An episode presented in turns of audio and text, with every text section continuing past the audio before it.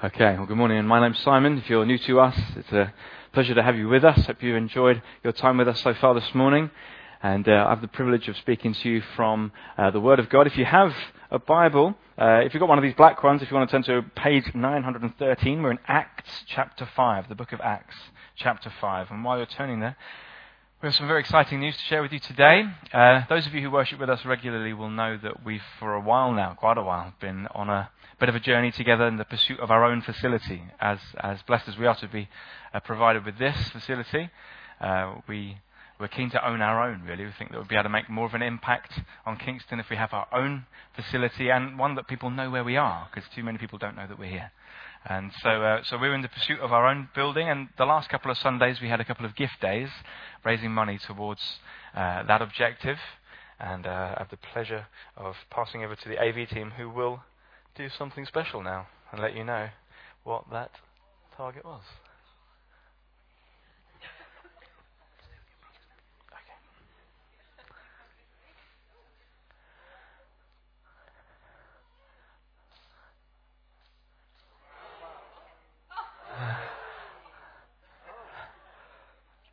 Last one.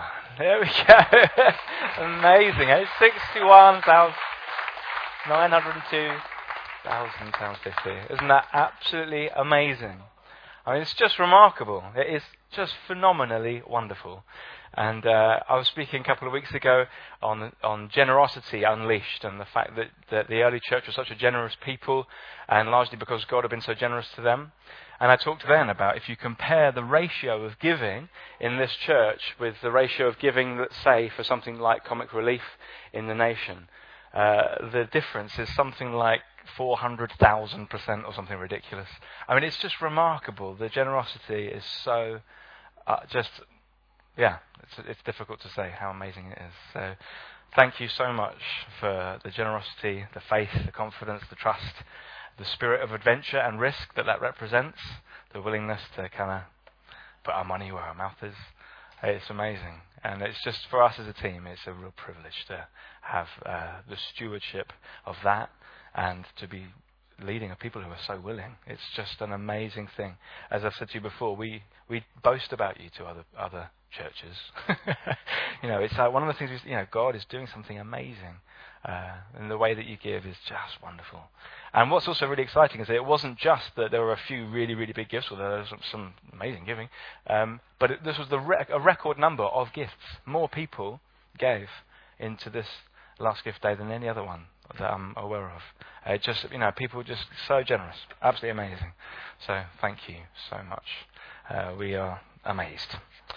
Right, so today we are now, as I say, going to continue in our series called The Church in Action, studies in the book of Acts, and uh, we're uh, in. It's now part ten of that series, and we're at page 913. Acts chapter 5. And the title of my message this morning is Uncontainable Life. Uncontainable Life. Now, if you're new to the book of Acts, it's a, a book written by a guy called Luke, who also wrote the, wrote the Gospel of Luke. And it tells the story of the early church after Jesus' ministry on earth. And Jesus then said to his disciples, I want you to go into all the world, making disciples of every nation, teaching them to obey everything I've commanded you. Then he says, But before you do, wait in Jerusalem until the Holy Spirit comes upon you, which happens in the day of Pentecost in Acts chapter 2. The Holy Spirit comes upon them. It's quite a phenomenal moment. The, the place shakes. It's like a rushing wind comes, fire. It appears over their, their heads. They're speaking in new languages they've never learned. It's quite an incredible moment. And then that, really the outbreak of the church kind of comes from that.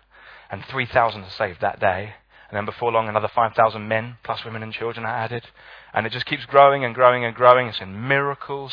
The bit right before this, uh, which, uh, which, we won't go to right now, between 12 and 16, you see miracles kicking off all over the place. And uh, they also hit opposition and challenge. And, uh, and they keep pressing through it remarkably.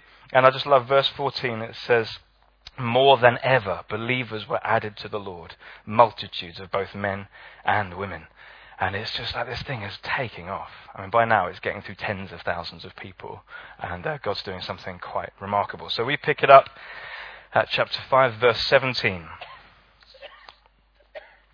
But the high priest rose up, and all who were with him, that is, the party of the Sadducees, And filled with jealousy, they arrested the apostles and put them in public prison. But during the night, an angel of the Lord opened the prison doors and brought them out, and said, Go and stand in the temple and speak to the people all the words of this life. And when they heard this, they entered the temple at daybreak and began to teach. Now, when the high priest came and those who were with him, they called together the council and all the senate of the people of Israel and sent to the prison to have them brought. But when the officers came, they did not find them in the prison. So they returned and reported, We found the prison securely locked and the guards standing at the doors, but when we opened them, we found no one inside. Now, when the captain of the temple and the chief priests heard these words, they were greatly perplexed about them, wondering what this would come to. And someone came and told them, Look, the men who you put in prison are standing in the temple and teaching the people. Then the captain with the officers went and brought them, but not by force, for they were afraid of being stoned by the people. And when they had brought them, they set them before the council. And the high priest questioned them, saying, We strictly charged you not to teach in this name. Yet here you have filled Jerusalem with your teaching, and you intend to bring this man's blood upon us. But Peter and the apostles answered, We must obey God rather than men. The God of our fathers raised Jesus, whom you killed by hanging him on a tree. God exalted him at his right hand as leader and savior to give repentance to Israel and forgiveness of sins. And we are witnesses of these things, and so is the Holy Spirit, whom God has given to those who obey him. When they heard this, they were enraged and wanted to kill them. But a Pharisee in the council named Gamaliel, a teacher of the law held in honor by all the people, stood up and gave orders to put the men outside for a little while. And he said to them, Men of Israel, take care what you are about to do with these men. For before these days, Theudas rose up, claiming to be somebody, and a number of men, about 400, joined him. He was killed, and all who followed him were dispersed and came to nothing. After him, Judas the Galilean rose up in the days of the census and drew away some of the people after him. He too perished, and all who followed him were scattered. So, in the present case, I tell you, keep away from these men and let them alone. For if this plan or this undertaking is of man, it will fail. But if, if, it, sorry, if it is of God, you will not be able to overthrow them. You might even be found opposing God. So they took his advice, and when they had called in the apostles, they beat them and charged them not to speak in the name of Jesus, and let them go.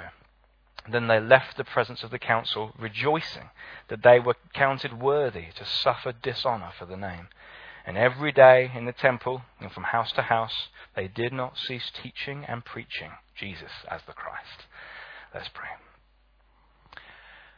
Father, we thank you so much for these wonderful stories, for your uncontainable church.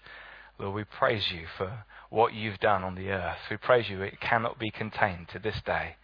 We thank you, Lord. Your church will advance, taking the message of the good news of Jesus to every corner of the world. And Lord, we thank you that that's what you've done here in our lives, in our hearts, that it's reached us. And we pray it would reach so many more through us. And we pray that you'd speak to us through this time. We ask you, Holy Spirit, please shed light on your word. Give us revelation of its truth. Let it shape and transform our lives. I ask that you'd help me to speak clearly in a way that would serve each one here, and that you'd help us to see you afresh and be changed by what we see in your word. We ask for that in Jesus' name. I just urge each of you to take a moment and invite God to speak to you this morning. Try and open your heart to Him and what He might say to you.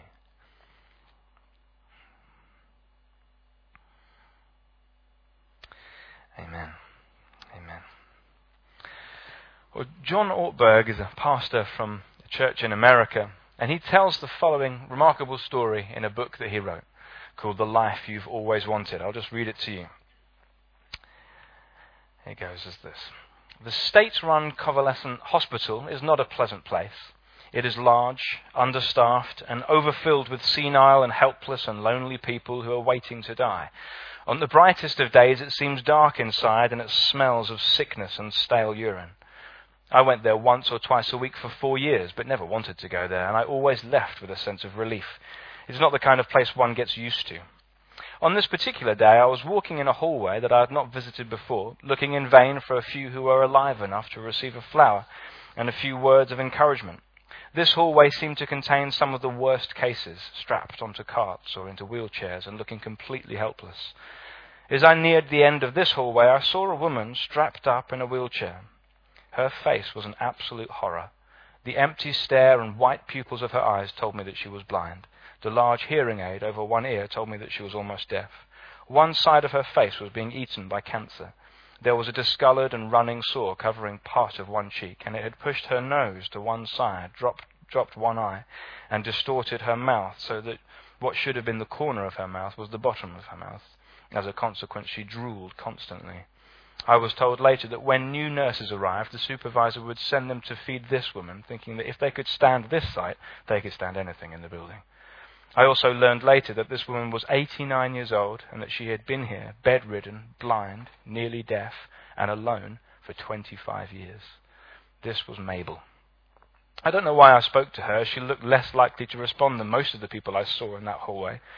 But I put a flower in her hand and said, Here is a flower for you. Happy Mother's Day. She held the flower up to her face and tried to smell it, and then she spoke. And much to my surprise, her words, although somewhat garbled because of her deformity, were obviously produced by a clear mind. She said, Thank you, it's lovely, but can I give it to someone else? I can't see it, you know, I'm blind. Of course, I said, and I pushed her in her chair back down the hallway to a place where I thought I could find some alert patients. I found one and I stopped the chair. Mabel held out the flower and said, Here, this is from Jesus. That was when it began to dawn on me that this was not an ordinary human being. Later, I wheeled her back to her room and learned more about her history. She'd grown up on a small farm that she managed with only her mother until her mother died. Then she ran the farm alone until 1950 when her blindness and sickness sent her to the convalescent hospital. For 25 years, she got weaker and sicker with constant headaches, backaches, and stomach aches, and then the cancer came too. Her three roommates were all human vegetables who screamed occasionally but never talked. They often soiled their bedclothes, and because the hospital was understaffed, especially on Sundays when I usually visited, the stench was often overpowering. Mabel and I became friends over the next few weeks, and I went to see her once or twice a week for the next three years. Her first words to me were usually an offer of hard candy from a tissue box near her bed. Some days I would read to her from the Bible, and often when I would pause, she would continue reciting the passage from memory, word for word. On other days, I would take a book of hymns and sing with her, and she would know all the words of all the old songs. For Mabel, these were not merely exercises in memory. She would often stop in mid hymn and make a brief comment about the lyrics she considered particularly relevant to her own situation. I never heard her speak of loneliness or pain except in the stress she placed on certain lines in certain hymns. It was not many weeks before I turned from a sense that I was being helpful to a sense of wonder, and I would go to her with a pen and paper to write down the things that she would say. During one hectic week of final exams, I was frustrated because my mind seemed to be pulled in ten directions at once with all the things I had to think about. The question occurred to me what does Mabel have to think about? Hour after hour, day after day, week after week, not even able to know if it's day or night. So I went to her and I asked, Mabel, what do you think about when you lay here? She said, I think about my Jesus. And I sat there and thought for a moment about the difficulty for me of thinking about Jesus for even five minutes. And I asked, What do you think about Jesus? And she replied slowly and deliberately as I wrote, I think about how good he's been to me. He's been awfully good to me in my life, you know. I'm one of those kind who's mostly satisfied. Lots of folks wouldn't care much for what I think. Lots of folks would think I'm kind of old fashioned, but I don't care. I'd rather have Jesus. It's all the world to me. and then Mabel began to sing an old hymn. Jesus is all the world to me, my life, my joy, my all. He's my strength from day to day. Without him, I would fall. When I'm sad, I go to him. No other one can cheer me so. When I am sad, he makes me glad. He's my friend. This isn't fiction. Incredible as it may seem, a human being really lived like this. I know. I knew her. How could she do it? Seconds ticked and minutes crawled, and so did days and weeks and months and years of pain without human company and without an explanation of why it was all happening. And she lay there and sang hymns. How could she do it? The answer, I think, is that Mabel had something that you and I don't have much of. She had power. Lying there in that bed, unable to move, unable to see, unable to hear, unable to talk to anyone, she had incredible power. I knew I would struggle. But it's a powerful story of someone pressing through just unbelievable odds and obstacles and difficulty. And I want to consider what is the question, uh, what is the power? What, how? What sustained her? How did she get through all of her suffering? She had an uncontainable hope, an uncontainable life that kept her going in the midst of hardship barely imaginable for the likes of most of us, and even made her a blessing to other people. You think, how on earth did she do that? Because I want to know that, because life is full of challenges. And uh, we need grace and help from God to know how to press through and get through the difficulties that we face. Whether it's, you know, relationships that struggle or, you know, a marriage that didn't go the way you thought it would and, you know, or just the normal pressures of marriage or raising children or or the challenges of singleness or just work. You know, there's so many different things that we face. You think, gosh, you know, we need God's help and we need to learn how to obtain it as we go forward. Now, in the story we're looking at today, you see the disciples with an amazingly buoyant faith and courage that takes them through incredible opposition. And so, my first point of two, and it will be the longer one, so fear not when it feels a bit long, is an uncontainable church. In his commentary on the book of Acts, John Stott kind of titles this whole section in the book Satanic Counterattack. And it's all about the fact the church having burst out from seemingly nowhere, now you get the onslaught of the devil fighting back. And uh, last week, Philip wonderfully helped us to see that this attack happened even from the inside. And, uh, and yet now we're looking at attack that's coming from the outside. And so we see them hitting various obstacles as they go. And I'm just going to quickly go through the obstacles that they face in this story. So the first one, we see that the high priest and all who are with him, the party of Sadducees, rose up against them and arrest them and imprison them. And that's more than I've faced uh, in my life of trying to bear witness to Christ. I've not had to yet be imprisoned. I know some people who have, but that's not hit me. And what's kind of a bit more scary is that these are the very people who recently killed Jesus. You know, they, they got a hold of Jesus. They arrested Jesus, and before long he was on a cross. And so this is the opposition that they're facing. Their first attack is that they are taken by them and uh, arrested and put in prison. And yet, straight away, we find, or more or less straight away, they are uncontainable. We find angelic help comes. God uses just one of the many options at his disposal. We see in verse 19 that during the night an angel of the Lord opened up the prison doors and brought them out and said, Go and stand in the temple and speak to the people all the words of this life. And so out they came. I think there's a kind of lovely irony in the fact that Sadducees didn't believe in angels. And so God uses one to break them out of prison, which was quite fun.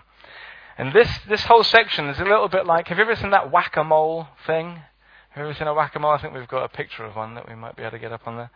But it's this whole this game when that's not me, believe it or not. Um, when you, you whack the mole and off it pops somewhere else, and you've got to try and keep whacking them down, you know. And it's kind of like that with the guys. These, you know, it's like know, arrest them, and then all of a sudden they're sprang. Where are they? Now they're in the temple, and whack them. Well, they're over here, and it's just the church is kind of just bubbling up everywhere. It's all kicking off.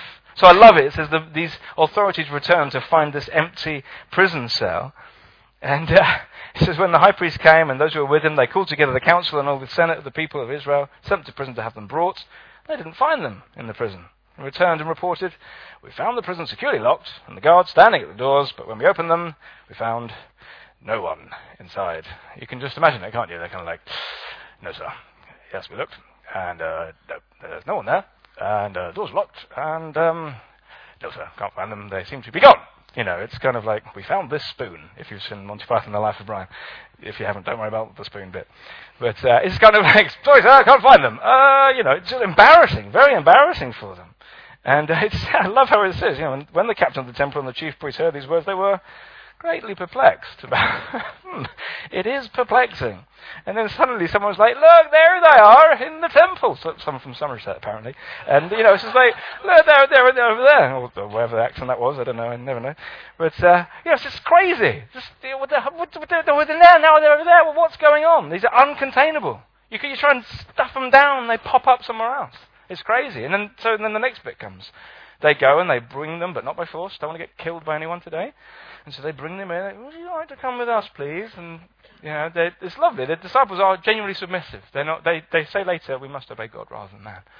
But they're not disrespectful, and uh, they don't have a bad attitude towards authority. So when they say, "Come with us," they're like, "Sure, yeah, we'll go with you." And so along they go with these guys. They're confronted again. We strictly charged you not to teach in this name. In no uncertain terms, they are challenged, and they say, We must obey God rather than man. And that's a good line.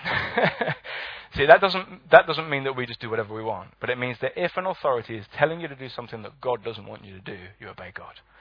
If you're a wife and your husband says, Right, we're going to do this, and it's wrong, it's sinful, you submit to God before you submit to your husband. So that's the decision. And, uh, you know, that doesn't mean that when we're at work and our boss says, Would you please actually work instead of going around telling people about Jesus in this office? You know, work, because that's obeying God. He wants you to work, okay? But if your boss says to you, I never want you to breathe a word of Jesus to anyone in this office, in your lunch break, in your own time, just shut up. That's going beyond what he's allowed to say.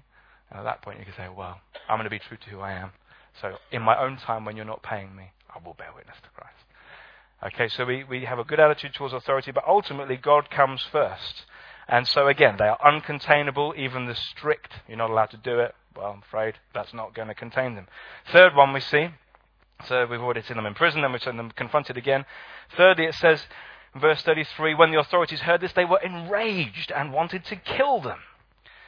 Furious authorities is never a good thing. Yeah? If a policeman pulls you over looking furious, things aren't looking good. Yeah, it's not going to not going to go well. okay, probably. And and yet once again they prove uncontainable. You have this funny thing where this guy Gamaliel steps up and says, "Well, hang on, hang on a minute. Let's just take them out of the room." And he addresses them and he says, "You know, look, if this is God, you're not going to be able to stop it. If it's not, it'll probably fizzle out. You know, think about this guy Theudas and Judas. They they both led some kind of revolt. Theudas got killed, whole thing came to nothing. Judas died, whole thing came to nothing. You know, you know, if it's from God, you're not going to be able to stop them. And he got that bit right. He got quite a lot wrong. But you know, the idea that oh, if it's not from God, then it will fail anyway. Well, not necessarily. Quite a lot of things succeed in the short term that aren't from God. But he was right when he said, if it's from God, you won't be able to overthrow them. And that's exactly what happens. They keep going, and uh, his advice is taken, and so they're freed. So once again, they prove uncontainable. And fourthly, it says that when they had called them, verse 14, the, when they called in the apostles, they beat them and charged them not to speak in the name of Jesus. Now, it's unclear as to whether the beating that they received was the same kind of beating Jesus would have received before the cross, but it may have been. I mean, that's a savage, savage thing. You have, you know, just torn to shreds.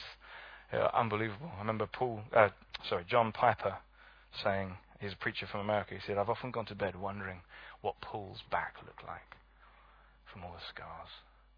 John Piper's a kind of strange man in that regard, I suppose you could say. But, but that is quite a thought, isn't it? What did his back look like? I bet it was a mess. I bet pieces was a mess. Because these guys are savagely beaten. And yet, they are uncontainable even after that beating and that repeated charge do not speak in the name of Jesus. They are uncontainable. And it says in verse 41 they left the presence of the council rejoicing that they were counted worthy to suffer dishonor for the name. And every day in the temple and from house to house they did not cease teaching and preaching Jesus as the Christ. Uncontainable disciples. You knock them down, they went straight back up again. Chumbawamba esque. Okay, I don't know if you ever saw those toys uh, that have a little weight in the bottom, and you knock them over, and they just go boing, straight back up again, boing. This is what they're like. Just shut up, boing, up they come again. You can't stop these guys.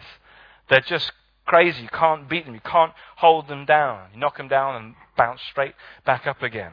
It's amazing. It's uncontainable disciples, uncontainable church. How?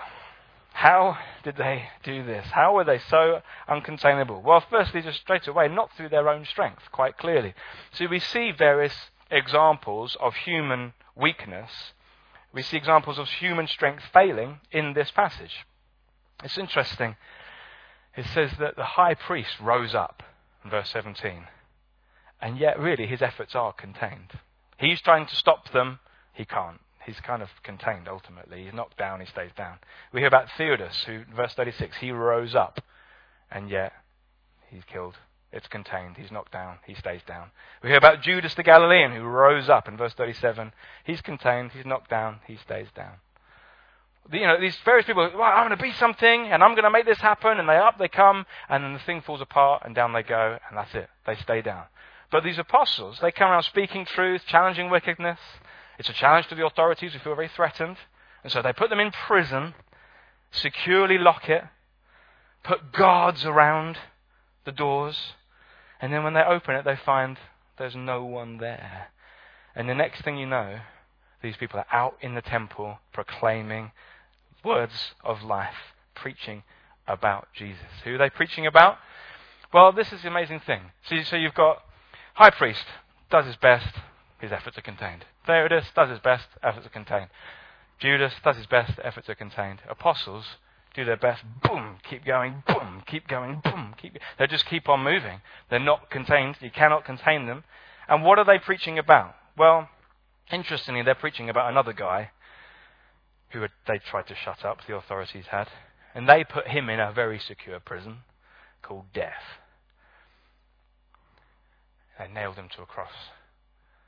And you don't get out of that prison.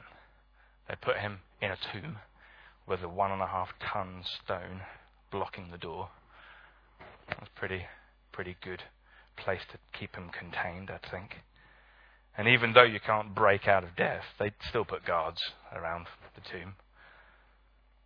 And yet they went to look a couple of days later on Easter Sunday, and there was no one inside. They found no one inside the tomb where they had trapped him. And the next thing they hear, he's out and he's preaching words of life. It's an amazing thing. This, I love how this story just the echoes of the resurrection in it. Even the presence of the guards and the people, and then the angel being there, and they're kind of like, uh, yeah, he's supposed to be in here, but he's not. Uh, should we make something up quick? Jesus is uncontainable, and that's the uh, second point. An uncontainable church how are they uncontainable? What, what makes them different from the high priest and Theudas and Judas? What makes them different? Well, because in them is the life of an uncontainable Christ. A Christ that even death can't contain. And they are in touch with Him. Why are they uncontainable? Because Christ is uncontainable. So we see an uncontainable church, and secondly, we see an uncontainable Saviour. And so, as they say in verse 30, the God, when they're talking to the authorities, they say to them, The God of our fathers raised Jesus, whom you killed by hanging him on a tree. God exalted him at his right hand as leader and savior to give repentance to Israel and forgiveness of sins. As they said earlier in chapter 2, it was impossible for death to hold him. He's righteous. You can't hold him down. See, the, the way that death works, if you like, is it attaches itself to sin. The wages of sin is death. And Jesus died under the weight of our sin, but because he was without sin, death could not hold him down. And up he came. And he is uncontainable. Jesus is uncontainable. And so, why were they so uncontainable? Because Christ is uncontainable, and because the life of this uncontainable Christ was in them. And so they take on the buoyancy the uncontainability of this uncontainable Christ. His new, fresh life is in them. Listen to what the New Testament scholar N.T. Wright says. He says, This life, life itself, had come to life in quite a new way. when Jesus came from the grave, life itself had come to life in quite a new way. A force of life had broken through the normally absolute barrier of death and had burst into the present world of decay and corruption as a new principle, a new possibility, a new power. And it was this life which was carrying the apostles along with it, like a strong wind driving sailing boats out across a wild sea. Jesus was uncontainable, and he put his life, and when he, when he broke out of death, he starts a new day, a whole new day, and his life comes into his apostles, and they start being the kind of people you just can't hold them down. You just can't trap them. See, I think often people think Christianity is about being contained by various rules and a, and a particular morality. Oh, what a boring, contained life you have to lead. You're not allowed to do the things I can do. I can, I can do this. I can do that. I can, you know, I'm free to do what I want any old time. I can sleep around. I can do whatever or whatever kind of thing. I don't have to be contained by your morality. I can say what I want, look at what I want, do what I want, go where I want. And you Christians, you're stuck in your morality. You kind of got this, oh, you this kind of confined existence in the boredom of having to follow rules and what have you. That's so completely wrong. We're talking about a life that, that death can't contain, that gets into the hearts of people who believe in Jesus and find it's a better thing, and find that those things that we are instructed not to do are actually places that steal life from you. They're places that when you get into it, you afterwards you think, oh, what have I done? And you end up in trouble. It's about learning that God, there's a life He puts on the inside that can actually, it's an uncontainable life. It's an uncontainable life. Now, I'm going to do something extraordinarily radical now and do a visual aid. Okay, so prepare to be stunned and amazed. You sense a slight cynicism in the air, I see. Okay. Thank you very much. As you can see, it involves a large stone, um, this, and a yellow ball, and a big bucket of water. So, here we go. Shall we applaud my beautiful assistants? Thank you very much. Thank you very much. Now, I'm not usually one to do these things. I don't think Dr. Martyn Lloyd-Jones would have been found dead doing something like this. But um, never mind, we'll, we'll crack on. Okay, so here we go. This is what we are like. This is water. Let's turn it so that out of the way. And we are sinkable. Right? There we are, sunk. Death has me under its grip. Death is a big rock in this, in this illustration. Okay? And that's it. I can't get out from there. I'm stuck. No way I can get out from there. Um, death has got me well and truly pinned. Okay? But then Jesus shows up, and then they put him to death. And they think, we've got him pinned, definitely. Oh, whoops. Oh, dear. Oh, that's inconvenient, isn't it? Yeah. Up he comes. Yeah, you try and hold it down. Oh, no, no, he's definitely not going to stay under. And even if I try and put the rock on it, oh, no, it's not going to work. Oh no, up he comes, up he comes. See, Jesus' power is too great for death to contain, okay? It's too much to ever be held back in the throes of death. And then when he comes out of the grave, he makes this amazing thing available. He says, I will put my power in you. So here's me, rubbish old me, or any other disciple. And then he says, Here we go, I'll put my life in you. I realize the irony that my breath is now representing the power of God. But. Uh, and I can't even blow this up, so I'm struggling with it. Here we go. So he says, I'll fill you with my life. And you may be just um, not a very exciting thing. Believe it or not, this is not a Peppa Pig bull, it's some other kind of bull. He may not be very impressive, but he's put his life in me. And then, oh, look, up I come. It's magic, yeah? Shall I do this again? Or no, we've, we've concluded this don't work. Okay, I'll go back to preaching properly in the future, don't worry. But uh, I mean, even if I put death on, no, oh no, it comes up again. So there you go. It kind of works, doesn't it? Yeah, sort of with me.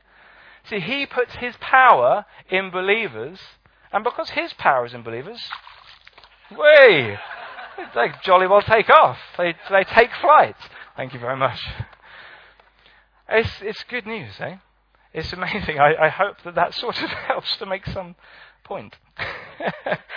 But that's the amazing thing. Jesus, now it doesn't mean that as soon as his life gets into you, you just, everything is just hunky dory. You know, because life is full of struggles and troubles. And so, you know, the journey up into what God's got for us can take a long old time. But in the life of every believer, there is the Spirit of God which will ultimately bring you through into a place of complete life. Ultimately, that's your destination. Ultimately, you will not be trapped in the things that trap you now. If your life is in Christ, if your confidence is in Christ, you put your hope in Jesus, you have an inevitable buoyancy to you. You will emerge. You will come through. You will emerge from your struggles.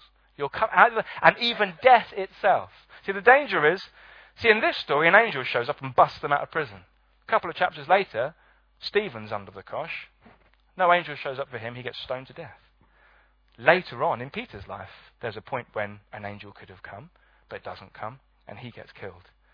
You know, later on, I mean, even in this story, the angel comes and gets them out of prison, And then they put them over the, the, the whipping post, and you think, um, angel, Lord, angel, remember that angel that got us out of prison? Could he, could he stop? Oh, no. They get whipped. It doesn't, it doesn't mean, you see, the danger, even when you emphasize any of these things, that people start thinking what you're saying is, yeah, Jesus in your life, everything will be fine. No, not at all. They got whipped. It was horrible. But even that wasn't going to contain them. And with Stephen, with stones raining down on his skull, he's saying, I see Christ at the right hand of God. He's going to glory. He's coming straight out the top of this thing. He's not going to be held down, even death itself. So that's good news. And that's not because of anything we've done. It's just because He's put His life into you. He's breathed His life into you.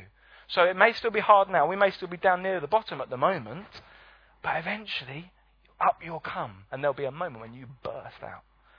Oh, it's just wonderful. I think of someone like Frank Gamble, who was a guy that some of you will have known, probably not many of you, who in his, he was a friend of my parents and and of, of, our families, really. And in his 20s, as a devoted follower of Jesus, pastor of a church, he, he got an illness that for the rest of his life resulted in his spine being curved over. He was in a, restricted to a wheelchair, kind of paralyzing arthritis, could barely move at all without agonizing pain. And then one day he died. And that day he blew out the top of this thing. And suddenly, all gone, all gone. All the pain, all that agony that he lived with every day is just gone. And God didn't rescue him from it before. God could have healed him. It's a mystery.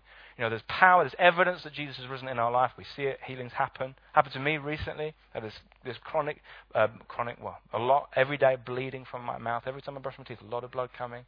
And uh, I won't tell you the whole story, it takes too long. But it just went. And when I went to the consultant, he said, Yeah, you're in a mess.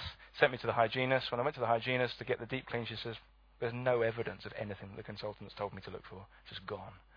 And I'm like, she said to me, Have you been praying? I said, Yes, I have actually. She said, Oh, you're a Christian? I said, Well, yeah, I lead a church. She said, Oh, good, so am I. Praise the Lord. and, uh, and on it went. See, there is a power that keeps people going. And it's this life in Christ. Julius Palmer had it. He was burnt at the stake in 1556. He said this We shall not end our lives in the fire, but make a change for a better life. Dietrich Bonhoeffer, who was hanged in 1945. This is the end. For me, the beginning of life.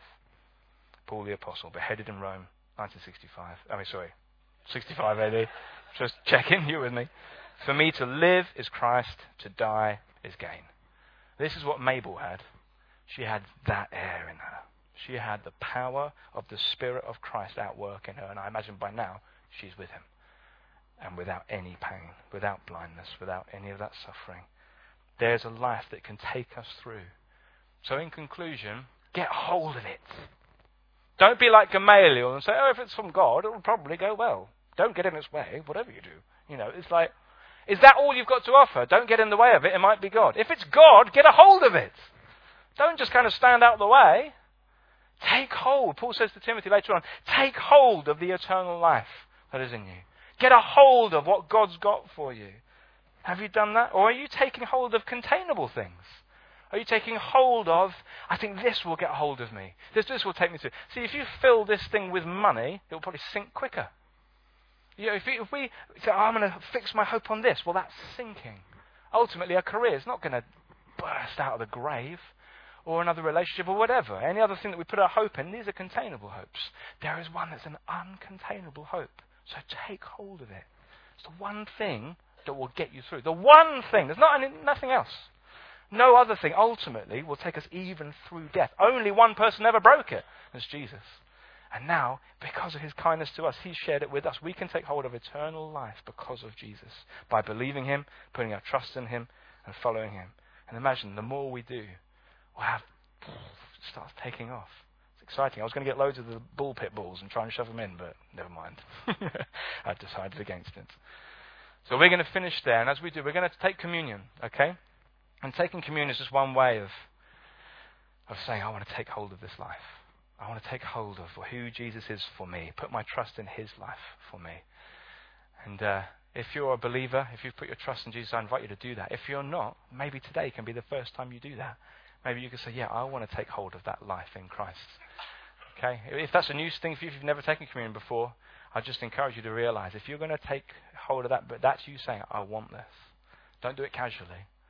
Do it because you say, yeah, I want to pin my hope on Jesus. The way we do it is we have bread and wine that's available. You just come and take a bit of bread, dip it in, and, uh, and, and eat it as we sing a couple of closing songs. So if I can invite Dan and Anna to join me, and we're going to sing a couple of songs in closing and take communion together. I, can I just invite you to stand? And communion will be made available at the front. At the back will be um, juice and gluten free bread. At the front will be uh, bread and wine. Okay? Let's just pray, shall we? Lord Jesus, we thank you for your uncontainable life. We thank you death couldn't hold you down. And we thank you that you have been willing to share your uncontainable life with us so that we can start taking on this quality of being uncontainable. Thank you. It means that we have power in you to get through every obstacle, Lord, even death itself. Lord, we thank you. It doesn't mean things are easy, but it does mean that we have an inevitable future in you. That's good news. We thank you so much, Lord Jesus. And we pray, even now, as we close in song and as we take communion, we just want to say, Lord, we want to take hold of your eternal life. Lord, we know it's there, it's, it's available for us. And I pray you'd help none of us to be half hearted about it. We want to grab hold of it with all our hearts. And I pray that that would make such an impact on Kingston that it would splash all over Kingston. Lord, this life as we take hold of it in you. For your glory we pray. In Jesus' name, amen.